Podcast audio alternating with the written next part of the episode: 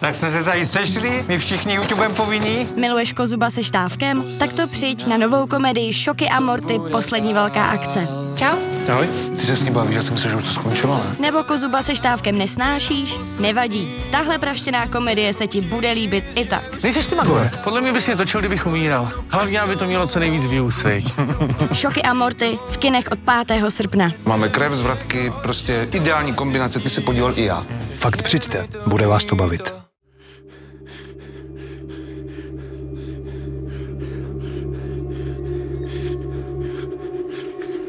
Za závěsy se rýsuje postava ve špičaté kápi. Opírá se rukama o okno. Můj pokoj je ve druhém patře. Jsem v posteli, třeštím oči, otvírám pusu, ale na nic jiného se nezmůžu. Najednou si uvědomím, že ta postava je v pokoji se mnou. Nic s tím nedokážu dělat. Moje tělo je jako z olova. Ležím na břiše a někdo mi obrovskou váhou tlačí na záda. Nedokážu se nadechnout. Nemá ústa nevydají ani hlásku. Jako kdyby v mém těle fungovaly jenom oči a mozek, který se bojí a vystřeluje mrazení dolů po páteři. Je to už víc než 20 let, ale tuhle noční můru si pořád pamatuju naprosto přesně, včetně vzoru na závěsech, za kterým se děsivá postava v kutně objevila. Přitom babička s dědou jsou dávno po smrti. A jejich byt, kde jsem tuhle noční můru zažil, je přestavěný a pronajatý. S noční můrou se v životě setkal asi úplně každý. Těžký sen, který často odráží nějaký stresující zážitek v našem životě. Většina z nás si ho ráno ani nepamatuje. Možná se jen probudíme s trochou strachu, smutku nebo úzkosti. Právě podle toho psychologové rozlišují noční můry od zlých snů. Zlý sen prospíte. Noční můra je tak intenzivní, že vás probudí. Tím ale skončí. Možná si pamatujete pár střípků, ale zůstane jenom nepříjemný pocit. U některých lidí se ale můra zvládne prodrat i do skutečnosti. Sotva usnu. Začnu cítit nějakou tíhu na sobě. Nemůžu dejchat, je mi špatně a úplně fyzicky cítím, jak mi někdo tlačí oběma rukama na hruď. A nemůžu nic. Jsem paralizovaná. Jakoby spím, ale úplně všechno vnímám. Slyším třeba bráchu ve vedlejším pokoji a strašně křičím. Ale ve skutečnosti ze mě vychází jenom takový kníkání. Po nějaké době se probudím. Spocená, vyděšená. To se někdy opakuje taky třikrát, čtyřikrát za noc. Ráno jsem strašně unavená a často najdu i nějaký modřiny, o kterých vím, že jsem je ještě včera neměla. S Klárou mě seznámil její přítel Martin, se kterým se znám už pár let. Jeho dívka Klára prý zažila něco z toho, o čem já jenom čtu. Vážně nevypadá jako někdo, kdo by věřil na duchy.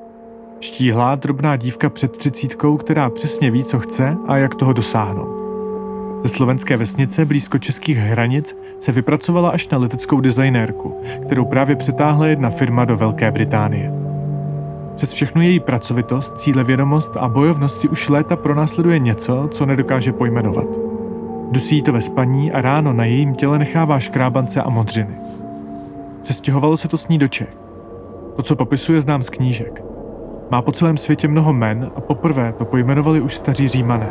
V Čechách tomu říkáme můra.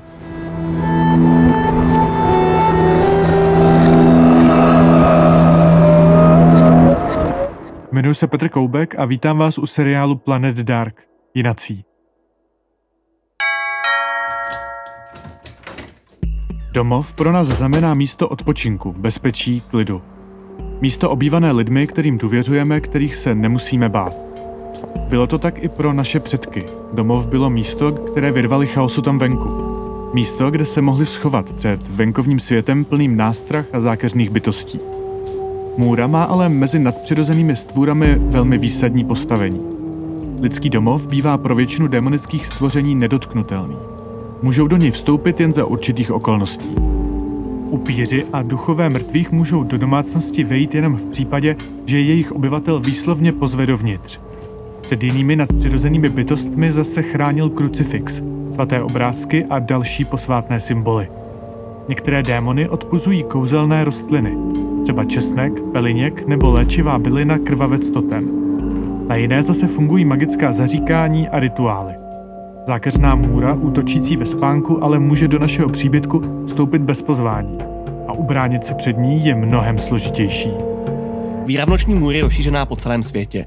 Nejstarší zmínku máme z severské ságy o Inklinzích, která pochází z 13. století, ale samotná představa noční můry je asi daleko starší. Už v antice u starých řeků můžeme najít zmínky o zlém duchovi, který na sebe bere zvířecí podobu, eh, sedá svým obětem na záda nebo na břicho a bere jim hlas a dech. Petr Janeček je přední český etnolog a folklorista. Věnuje se především českým pověstem, pohádkám a legendám. Napsal o nich řadu velmi populárních knih, třeba několik dílů Černé sanitky, Krvavou Máry nebo studii věnovanou českému superhrdinovi Pérákovi. Třeba Japonci věří v bytost, která se jmenuje Kanashibari, která údajně chodí mučit lidi ve spánku. V Turecku tahle temná bytost je nazývána Karabasan. Noční můru najdeme i v anglosaských zemích, třeba v Newfoundlandu, ale i dalších částech Severní Ameriky. Napadá uh, spáče zákeřná čarodějnice jménem Old Hag. Ta podobně jako naše noční můra útočí na lidi ve spánku a neexistuje proti ní obrana. V Maďarsku se spáče trápí démon jménem Liderc. Maďarské slovo pro noční můru proto zní Lidercniomás, tedy Lidercova tíha. Naši předkové říkali děsivé noční bytosti dusící lidi ve spánku nejčastěji můra, mora. V mužské podobě pak morous nebo morák. Označení můra vychází z indoevropského slovního základu mar, který ovlivnil i další negativní výrazy jako mor, mořit, jméno slovanského zosobnění smrti morany nebo mořeny, ale dokonce i na první pohled nesouvisející slovo mráz. Stejný jazykový základ mají označení pro špatné sny. Češtině noční můra, v angličtině nightmare, noční kobila, ve Švédsku mardrom, muží sen, v Norsku zase marerit, být osedlán můrou. Podle vyprávění je můra vlastně takový démonický parazit. Svoji spící oběti si většinou sedne na záda nebo na hrudník, vyvolává těžké sny a vysává z člověka životní energii. Její návštěvy mohly trvat i několik měsíců nebo let, během kterých nebohá oběť chřadla až nakonec zahynula. Útoky můry jsou zákeřné hned ze tří důvodů. Útočí doma, kde se cítíme bezpečně a ve spánku, kdy se nemůžeme bránit. Pokud se navíc člověk při útoku můry probudí, zjistí, že je naprosto paralizovaný. Bezmoc přitom patří mezi největší lidské strachy. Lidé ji často staví nad smrt. Ta znamená prostý konec, ale bezmoc, neschopnost nic udělat, pomoc sobě ani ostatním, bývá pro mnoho lidí děsivější. Jako kdyby to můra měla promyšlené pro docílení dokonalého účinku. Těle probudí jenom to, co je potřeba, aby se člověk bál. Smysly a mozek. Velmi podobně popisuje útoky můry i Klára. Všechno vnímám tak jako zostřeně. Přitom mám pocit, že jsem usnula, pamatuji si usínání a najednou jsem zase vzhůru. Pak mi většinou dojde, že se nemůžu hýbat, ani prstem u nohy. Um, v tu chvíli mi to dojde. Je to tady zase a kolem mě je studený pot a většinou hned nebo chvíli potom se mi někdo opře o záda. Jakoby, jako kdyby někdo čekal, až mi dojde, že je tady a vrhnul se na mě. Vidím světlo pod dveřmi, slyším televizi z vedlejšího pokoje, ale nedokážu se nadechnout, vykřiknout. Dusím se a strašně se bojím, že umřu. Mm, Vzbudím se, ale pam po dechu. Netuším, jak dlouho to trvalo, ale mně to přijde jako věčnost. Jako první mě samozřejmě napadá nějaká nemoc, která by Klářiny noční stavy mohla způsobit. Lékaři mají hned několik variant, které se pokouší řádění můry vysvětlit. Můru by mohly přivést k životu divoké sny v REM fázi spánku. Dušení by zase mohly vysvětlit astmatické záchvaty nebo návaly dušnosti ve špatně větraných nebo zakouřených místnostech. To by odpovídalo našim předkům, kteří opravdu často spali ve stejné místnosti, kde byly kamna, pec, někdy i černá kuchyně bez komína. V takovém prostředí se asi opravdu nedýchá úplně lehce. Nejčastěji se ale mluví o takzvané spánkové paralýze, která se někdy označuje taky jako spánková obrna. V životě se s ní setká alespoň jednou asi 20 až 30% světové populace. Naše tělo si totiž vyvinulo pojistku, které se říká atonie. Ztráta napětí tonu svalů. Svaly jsou ve spánku prostě vypnuté, abychom si neublížili, když ve snech vykonáváme nějaké pohyby. Spánková obrna nastane, když se mysl částečně probudí, ale tělo si myslí, že ještě spíme. Svaly tak zůstanou pár vteřin až minut nehybné. Potom stav odezní a tělo můžeme zase ovládat. Těch pár vteřin až minut ale dokáže pěkně podsuchat nervy. Jakoby nestačil strach z neschopnosti se pohnout, Částečně spící mozek dokáže navíc vyvolat zrakové i sluchové halucinace. Říká se jim démon spánkové paralýzy. Každý mívá jiné představy, které jsou velmi pravděpodobně ovlivněné zkušenostmi konkrétního člověka, stejně jako naše sny. Od různých stínů, čarodejnic přes konkrétní lidi z našeho života až po mimozemské bytosti, které spáče přišly unést. Studie z roku 2014 ukázala, že egyptiané, na rozdíl od Dánů, zážitek přisuzovali častěji nadpřirozeným silám. Američané v něm zase víc viděli podlomené psychické zdraví nebo mozkové onemocnění. Každém případě se u většiny lidí velmi rychle dostaví silná úzkost, panika, zrychlený dech a pocit tlaku na prsou. Jo, jo, spánková paralýza jsem slyšela moc krát. Mm, Já jsem se to pokoušela řešit, to s tímhle nechci žít. Byla jsem ve spánkové laboratoři, na neurologii, chodila jsem na terapie. Podle všech jsem zdravá, teda až na ty modřiny a škrábance, se kterými se občas budím. Furt se mě někdo pokoušel přesvědčit, že potřebuju pomoc, že mě mlátí přítel nebo že si to dělám sama. Po nějaký době jsem prostě zjistila, že tohle mi nepomůže. Že mi soucitný a někdy podezíravý pohledy doktorů a terapeutů fakt nepomáhají. Prostě jsem si začala dávat bacha a oblíkala jsem se tak, aby to nebylo vidět. Nechápu, jak se s něčím takovým dá žít, jak s takovými nočními návštěvami může být pořád tak energická, tak veselá. A začnu se vyptávat, kdy se Můra objevila poprvé, co na Klářiny noční návštěvě říkala rodina. Tady se Klára poprvé zarazí. Poprvé se trochu nervózně podívá na diktafon a zeptá se, kde to vlastně bude, kam to chci použít a k čemu to chci.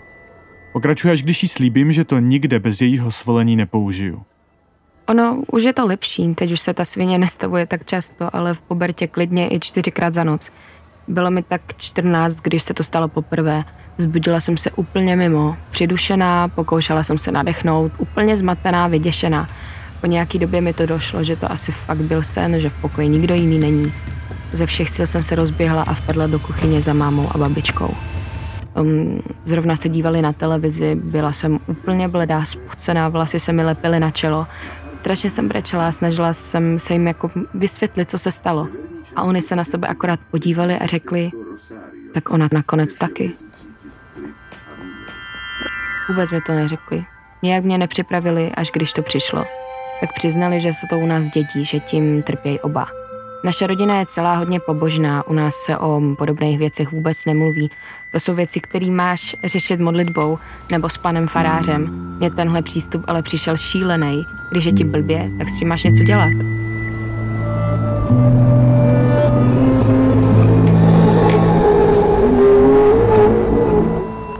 Když medicína nepomohla, tak se to Klára rozhodla řešit. Nevím, jestli tradičně je zrovna to správné slovo. Začala jsem se ptát těch nejbližších, rodičů, babičky s dědou, sestřenic, bratranců. Bylo vlastně dost složitý z nich něco dostat. No a nakonec jsem zjistila, že do nějaké míry tím trpí úplně každý. Tím, já nevím, jestli tomu chci říkat můra, u nás se tomu neříkalo nijak. Nejděsivější, nejděsivější mi přišlo, že, že si dost často nemysleli, že je to nějaký strašidlo, ale že je to někdo z okolí. Že jim někdo z okolí chodí ubližovat. Nic s tím nedělali, akorát se modlili a chodili do kostela. Ve své podstatě je Můra obyčejný člověk, jeden z nás, který má jenom tu schopnost proměny takového parazitického démona. S tímhle prokletím, které, o kterém často ani neví, se narodí eh, a vlastně zužuje ho celý život. Eh, Člověk, který se mění v tu noční můru, tuhle proměnu neovládá, on vlastně nemůže ovlivnit to, kdy se v tu můru změní a ani se nepamatuje, co během noci dělá, během těch svých nočních toulek. Kledba mohla padnout na hříšné, ale také na někoho, komu bylo ukřivděno. V můru se mohla proměnit také dcera narozená sedmá v pořadí, nebo každý, komu farář při křtu spletl jméno. Nebezpečné prý bylo také kojené dítě odstavit a pak ho znovu začít kojit.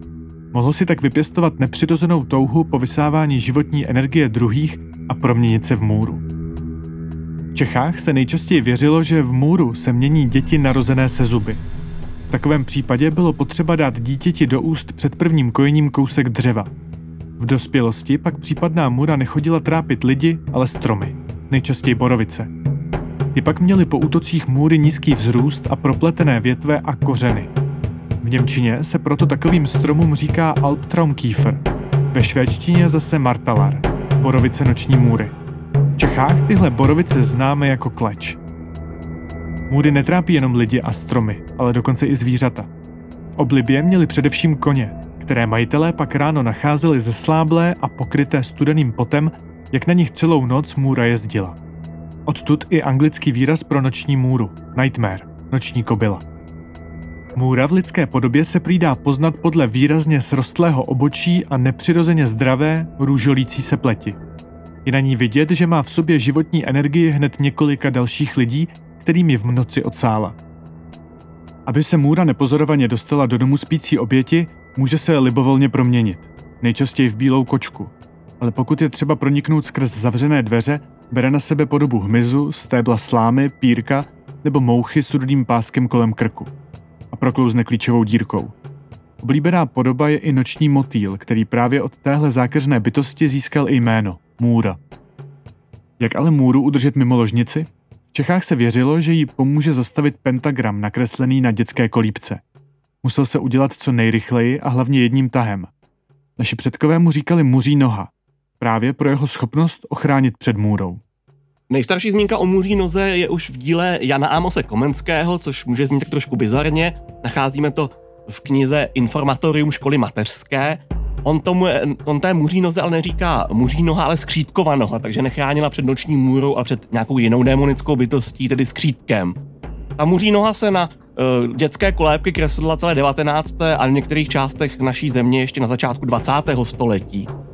A etnografové, folkloristé zaznamenali mnoho vyprávění údajně autentických o útocích můry a o zahánění můry. Třeba ve Víhni u Velešína tam můra trápila údajně malého chlapečka. V Oldříši, to zase na jiném místě českých zemí, navštěvovala místního ševce. V Bystré zase místní stařenu Doležalovou. A ve všech těchto případech e, před tou noční můrou pomohla právě ta muří noha, která se nakreslila buď na dveře, na čelo postele nebo na kolébku. Pentagram dnes známe především jako symbol čarodějnický, ďábelský. Původně ale zastupoval boží dokonalost, byl chápán jako symbol Krista. Jeho pět cípů symbolizovalo pět svatých kristových ran, nebo také pět lidských smyslů. Chránil tak před démony a zlými bytostmi obecně.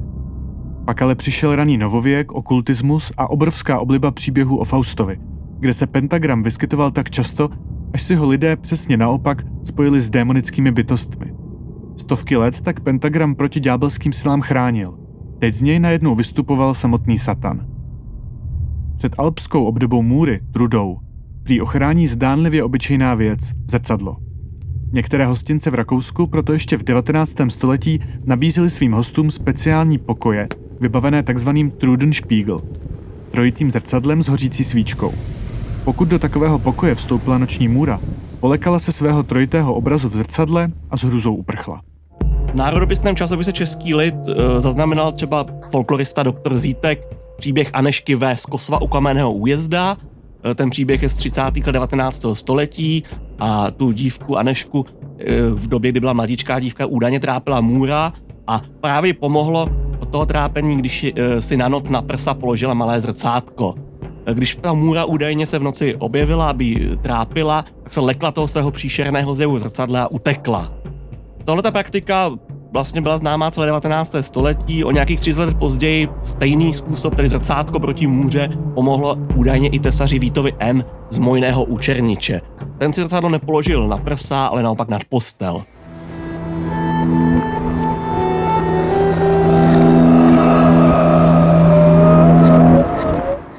Pokud se ale můru nepodaří zahnat, je její oběť ztracená. Naprosto bezmocná díky magickému ochrnutí. Můra si tak v klidu může odsát trochu její životní energie. Většina spáčů si z noci vůbec nic nepamatuje. Ráno se probudí na smrt unavení jen se střípky těžkého snu, který je trápil většinu noci. I méně šťastní se probudí a naprosto znehybnění můžou zahlédnout svého nočního návštěvníka. Popisy vzhledu noční můry se velmi různí. Málo kdo ji totiž přímo spatří. Většinou ji člověk zahlédne jenom jako stín.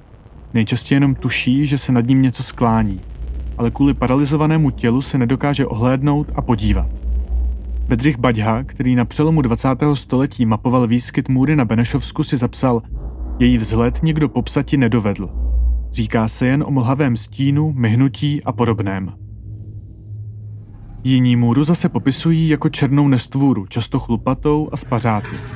O asi úplně nejznámější stvárnění se postaral švýcarský malíř Johann Heinrich Fissli, který v roce 1781 vyobrazil jako zavalitého, chlupatého tvora s téměř lidskou tváří, vykulenýma očima a podivně zakroucenýma ušima, jak dřepí na trupu spící ženy. Vypadá trochu jako kříženec satyra z antických bájí a trola z Tolkienovských filmů. Sto let později kreslí můru také francouzský malíř Valère Bernard. Nahá žena s umlčí lepkou místo tváře oběma rukama tiskne klušku muže pod sebou. V jeho tváři se zrcadlí čirý děs a bezmoc. Tenhle obraz, na rozdíl od všech předešlých, ukazuje člověka napůl vzbuzeného, který si je plně vědom přítomnosti můry, ale nedokáže se jakkoliv bránit. Podle pověr šlo paralyzující kouzlo zlomit pouze pokud se omámenému člověku podařilo pohnout palcem na pravé noze. Pak se mohl z mátožného stavu probudit a pokusit se noční můru odehnat. Palec na pravé noze je už od úsvitu civilizace spojen se zdrojem síly nebo životní síly. Už v starověké Mezopotámii máme starosumerskou hliněnou destičku, na které vidíme šampiona, válečníka boha slunce Marduka, jak probodává démona, jako stělesnění chaosu a přitom mu šlape na palec pravé nohy, aby ho vlastně zbavil životní síly, aby ho mohl porazit. Podobná představa je i v českých tradičních pověstech z 19. století. E, v případě, kdy nám přepadne vodník, který nás chce utopit, se můžeme zachránit tím, že mu dupneme na palec u pravé nohy. Můra se prý někdy dala uplatit darem. Stačilo napsat na dveře zaklínadlo Můro, můro moroucí, peklo horoucí, nechoďte nám v noci na dítě, ale přijď si ráno pro kus chleba. Druhý den ráno se pak u dveří mlčky objevila osoba, která byla v noci můrou. Pokud dostala, co jí bylo slíbeno, třeba onen chleba, ale často se slibovalo třeba i máslo, sůl, mouka nebo hrách, odešla a už nikdy dané osobě neškodila. Nejúčinnějším prostředkem proti útokům noční můry by mělo být prostě neusnout a vyčkat, až se můra pokusí proniknout do pokoje v některé z jejich podob a zautočit. Přeměněná na stéblo, pírko, mouchu nebo motýla je totiž zranitelná a případná zranění se projeví i v její lidské podobě. Lidová tradice je plná vyprávění o tom, jak někdo přestřihl můru soukající se klíčovou dírkou v podobě stébla nůžkami a pak ráno našel na prahu mrtvé tělo souseda rozstřižené na dvě poloviny. Jiný příběh zase vypráví, jak někdo usekl packu podivné bílé kočce a ráno potkal svoji sousedku s obvázanou rukou. Nejen oběti nočních můr netušili, kdo jim v noci vysává životní energii, ale ani můry sami o svém prokletí nevěděli. Lidé s můrami proto často soucítili a nechtěli je trápit. Bába kořenářka z Lišna v roce 1852 vyprávěla kulturním historikům. Můru je třeba v Lídně přivítat, pohovořit, oč vás požádá dát. Ale ani slovem je neubližte a o těch věcech ani neprohoďte, jinak prostředek chybí a vy dvakrát chybíte. Nebo ta duše sama tak je nešťastná a vy ji hoře přičiníte. A dobrotu ji ukojíte, pomůžete. Ani lidem, kdo to je, se nezmiňujte. Rodina Melíškova, které bába kořenářka proti můře takhle pomohla, prý nikdy nevyzradila, kdo můra byl. Jak se cítí lidé, kteří se v noci mění na můru, tak bohužel není nikde popsáno. Podařilo se nám dohledat jen jeden příběh z Nesvačilu u Benešova. Dědeček folkloristy Baďhy se prý vracel domů od muziky z Drahkova.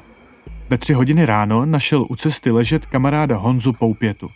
Nejdřív si myslel, že jenom opilý, když se mu ho ale nedařilo vzbudit, začal se bát, že ho postihla mrtvice. Rozběhl se s křikem domů, aby sehnal pomoc. Když se ale vraceli, potkali Honzu zdravého a odpočinutého kousek za vesnicí. Vzhledem k jeho srostlému obočí byli všichni přesvědčeni, že byl právě někde můrou. Nikdy mu to ale neřekli, protože není dobře člověku vyčítat, co vědomě nečiní a bolest mu tak působit. Tenhle přístup měla skoro celá rodina. Můra za to nemůže, že nás trápí. Musíme se modlit a prosit Boha, aby nám pomohl. Já ale byla fakt strašně vyčerpaná. Nedokázala jsem se smířit s tím, že se každou noc několikrát vzbudím přidušená, že budu takhle žít na furt. Když jsem začala zvažovat, že zkusím o, sehnat exorcistu, tak se máma vyděsila. Aby mě zastavila, přiznala, že si myslí, že za to všechno může jedna ženská od nás vesnice, že je čarodějnice. Máma těmhle věcem fakt věří. Lidové pověry a legendy často sloužily jako vysvětlení jevů, které lidé nedokázali pochopit. Návštěvami můry se tak opravdu mohly vysvětlovat záchvaty spánkové paralýzy. V některých částech světa se ale můře říká kledba staré čarodějnice. I v Čechách a mnohem víc na Slovensku se tohle vysvětlení objevuje. V můru se prý dokáže proměňovat čarodejnice, která pak chodí svým obětem vysávat z těla krev. Prostě svoji oběť popadne a ústy se přisaje na kůži. Od toho má pak oběť modřiny a škrábance. Tato varianta můr je tradičnější spíš v původně germánských oblastech a v anglosaských oblastech, třeba v Americe, eh, kde se rozšířila po těch asi nejslavnějších čarodějnických procesech v historii Spojených států, možná v historii úplně. Eh, V roce 1692 bylo v městě Salem popraveno 15 žen a 5 mužů kvůli podezření z čarodějnictví. Jistá Susan Martin po sporu s Robertem Downerem vyhrožovala, že pro něj přijde a Downer večer potom možná zažil právě tu spánkovou paralýzu. Podle jeho výpovědi ta Susana, tedy v podobě kočky, skočila oknem do jeho ložnice, sedla si mu na hrudník a dusila ho téměř k smrti. Ten Downer ten dru- druhý den o svém nočním zážitku vypovídal a začaly ty slavné čarodějnické procesy. I v Čechách se dochovala podobná vyprávění. Ve dvoře Svachově u svatého Jana pod skalou chodila můra trápit dítě paní strojmistrové. Děťátko prý od ní mělo celý červený hrudník. Kovář Reska z Tuchyně zase popisoval, že měl do krve rozdrásaná prsa. Já si tu paní pamatuju, vždycky mi přišla spíš bláznivá. Máma se o ní i bala mluvit, aby na nás ještě něco nepřivolala. Chodila po vesnici furt, něco mumlala. Občas nechávala takový divný věci někomu u domu, před dveřma třeba. Nebo občas něco hodila na zahradu. Kus papíru s nečitelným textem, kus nějakého skla, kožený váček naspaný bylinama. No a máma říkala, že jednou přistihla, jak něco zakopává u nás na zahradě. Na místě, kde si o deset let později postavila dům nová rodina. Dům, ve kterém se ještě později narodila Klára. Těžko říct proč, já čarodějnicím nerozumím. Možná jí rodiče provedli něco, co mi nechtěli přiznat. Rodiče to, já nevím, jestli se báli, ale prostě to nechtěli řešit. Oni věří, že je před temnými silami ochrání Bůh.